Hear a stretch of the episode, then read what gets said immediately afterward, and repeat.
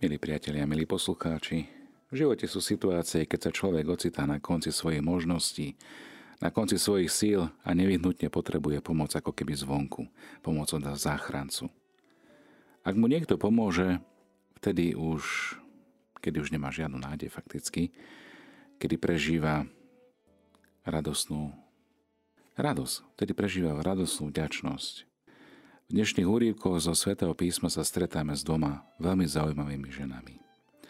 Sú to ženy, ktoré už nemali nádej. Nemali nádej na potomstvo. V starozákonnej dobe boli deti túžbou všetkých manželstiev, a to nie len z praktického dôvodu, ako zabezpečovateľia budúcnosti, ale hlavne z dôvodu veľkej nádeje, že niekto z ich potomkov by mohol byť prislúbený Mesiáš. A preto neplodnosť bola zvlášť ťažkým bremenom, krížom. Udalosti z knihy sudcov, ktoré dnes počujeme v prvom čítaní, oznamuje Boh cez aniela takéto neplodnej žene, že sa jej narodí syn. A označuje aj to, že má byť od detstva zasvetený pánovi, čiže vyčlenený pre službu Bohu. Týmto synom Manuého a jeho ženy bol Samson, ktorý potom začal oslobodzovať Izraelitov od nadvlády filištínskej moci. Evanieliu sa hovorí o zvestovaní narodenia Jána Krsiteľa. Tam je situácia ľudsky ešte beznádejnejšia, keďže Alžbeta bola nielen neplodná, ale už bola aj v pokročilom veku. Napriek tomu Boh cez aniela oznamuje Zachariášovi, že sa mu narodí syn. I to, ako ho má pomenovať, dáva mu meno a tiež aká bude jeho životná úloha, poslanie pôjde pred pánom s Eliášovým duchom a mocou, aby obrátil srdci otcov k synom a neveriacich k múdrosti spravodlivých, aby pripravil pánovi dokonalý ľud. A stalo sa tak. Tieto udalosti predchádzajú príchod samotného vykupiteľa Ježiša. Boh v nich naznačuje, že On povoláva tých, čo majú plniť významné poslanie v Jeho mene. A to, že im dáva život v manželstvách, kde už nebola žiadna nádej na potomstvo. Toto je veľké znamenie toho, že dielo záchrany je vlastne Božím darom. Pretože i sám záchranca nie je z prirodzených síl svojich rodičov, ale je Božím darom. Darom nebeského Otca. I keď sa narodil prirodzeným spôsobom, stále zostáva nebeským darom tým viac to platí o samotnom vykupiteľovi. Skutočnosť, že Ježiš sa počal z Ducha Svetého, že jeho matkou bola panna, dáva Boh jasne najavo, že vykupiteľ je jeho darom pre celé ľudstvo. A ľudstvo ho nemá zo seba ako nejakého zvlášť schopného jedinca. Boho človek. Tým je vyjadrené aj to, že celé dielo záchrany ľudstva, ktoré Ježiš uskutočnil, je opäť Božím darom, pre celé ľudstvo. Božou iniciatívou pre našu záchranu. Vo svojej láske Boh pozval spolupracovať na tomto dare ľudí. Bola to Mária, manželka Jozefa, samotný Jozef je ženích. Ale oni mohli iba prijať to, čo sa Boh rozhodol zo svojej iniciatívy a lásky darovať. Dáva im svojho syna do výchovy, do opatery, aby si z nej ako z matky vzal telo. On, väčšné slovo Otca. On, ktorý je bez počiatku, väčší. On, ktorý je synom Božím. Má sa stať na čas synom Jozefa a synom Márie. Boh aj nám cez Krista ponúka milo záchrany, odpustenie hriechov a prijatie do daru Božej rodiny, za Božích synov a céry. Účasť na svojom živote, na svojom boskom živote. Ak tieto dary s vierou príjmeme, milí priatelia, máme dôvod na radostnú nádej, nech by sa s nami a s našim svetom dialo čokoľvek. Evangelista Lukáš charakterizuje Zachariáša, ako do chrámu chodí slúžiť pánovi. A dnešné evanilium hovorí o tom, ako prináša obetu, Dnešní kresťania sa často stiažujú, že bohoslužba im nič nedáva. a preto častokrát prestanú chodiť do chrámu, prestanú chodiť na Svetú Omšu. Sveta Omša je však o niečom inom. Je to služba Bohu. Je to bohoslužba. Do chrámu prichádzame slúžiť a obetovať. Neprichádzame tam ako do divadla. Aspoň na Svetej Omši máme možnosť zabudnúť na to, čo by sme chceli my a čo by sa páčilo nám a máme slúžiť a obetovať Bohu. Čiže máme prinášať obetný dar.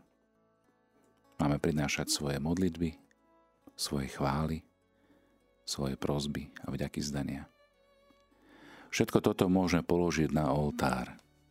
Aj skrze príhovor preblahoslavenej Pany Márie, svetých, anielov strážnych, Božích priateľov, všetkých tých, ktorí vytvárajú církev, to spoločenstvo, kde sa my schádzame ako potujúca, stretávame sa s tými, ktorí sú oslávenej cirkvi, to sú blahoslavení a svetí, a zároveň máme možnosť prosiť za tých, ktorí sú v stave očisťovania. A to sú naši zosnulí bratia a sestry. Spoločenstvo církvy, ktoré prichádza do chrámu, aby prosilo jeden za druhých. A zároveň aj zverilo sa modlitbám a orodovaniu. Milí priatelia, Boh tu nie je pre naše nejaké kultúrne alebo náboženské vyžitie sa, ale človek je dokonale uspokojený, keď sa vo svojej obeti a skrze svoju obeť môže stretnúť so živým Bohom. Lebo obeť otvára dvere k Bohu. Tou obeťou je láska, v ktorej prekračujeme seba samých, lebo Boha máme milovať viac ako seba. Zachariáš a Alžbeta z dnešného Evanília boli spravodliví pred pánom, a žili bezúhonne podľa všetkých Božích prikázaní a ustanovení. Nemali však deti, lebo Alžbeta bola neplodná a obaja boli už v pokročilom veku. Ono slovičko neplodnosť vyjadruje celú ich bolesť. Neplodnosť bola považovaná za Boží trest. Aj dnes ju niektorí takto vnímajú. Preto aj život neplodnej Alžbety a jej manžela Zachariáša nebol ľahký bol poznačený touto celoživotnou traumou. Koľko si rodičia stiažujú na svoje deti, ale možno by bolo lepšie zamyslieť sa nad tým, ako a za akých okolností a vnútorí ich postojov prišli tieto deti na svet. Známy psychologický výskum dokazuje, že už prvé momenty života majú rozhodujúci vplyv na povahu a na charakter človeka. Práve od postojov rodičov ku vznikajúcemu životu záleží, či sa nový život bude tešiť zo svojho vlastného bytia, alebo či bude žiť v stálom strachu. Či to bude život v istote, alebo neistote. Len v takej rodine, kde je dieťa túžobne očakávané a chcené, môže vyrásť vyrovnaný človek. Slova z dnešného Evanília Neboj sa Zachariáš, lebo je vyslyšaná tvoja modlitba. Tvoja manželka Alžbeta ti porodí syna a dáš ho meno Ján. Budeš sa radovať a plesať a jeho narodenie poteší mnohých, lebo on bude veľký pred pánom. To sú slova veľkej dôvery, veľkej nádeje a naplnenia prislúbení. Zachariáš neverí a tak onemie.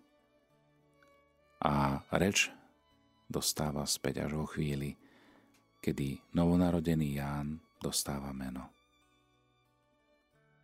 Boh je milostivý. To je preklad mena Ján. Boh je milostivý, lebo zliada na veľkú vieru, na veľkú túžbu a dôveru Zachariáša a Alžbety. A tak z tohto očakávaného sa stane ten, ktorý naplní očakávanie mnohých v Izraeli on poukáže na Ježiša ako na Božieho baránka. On, ktorý sám možno nemá jasno, a tak sa opýta si to ty, alebo máme čakať iného.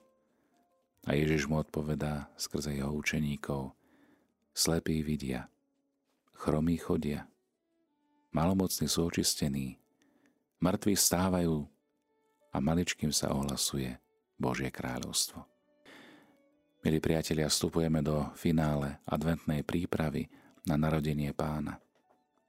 Ten náš advent, naše obdobie očakávania môže byť naplnené práve aj takýmto prísľubom nádeje. Nádeje napriek všetkej beznádeji. Že Boh je verný svojim prísľubeniam. Že On vypočúva každého jedného, aj keď možno nedostaneme hneď všetko naraz. Boh vie o našich túžbách.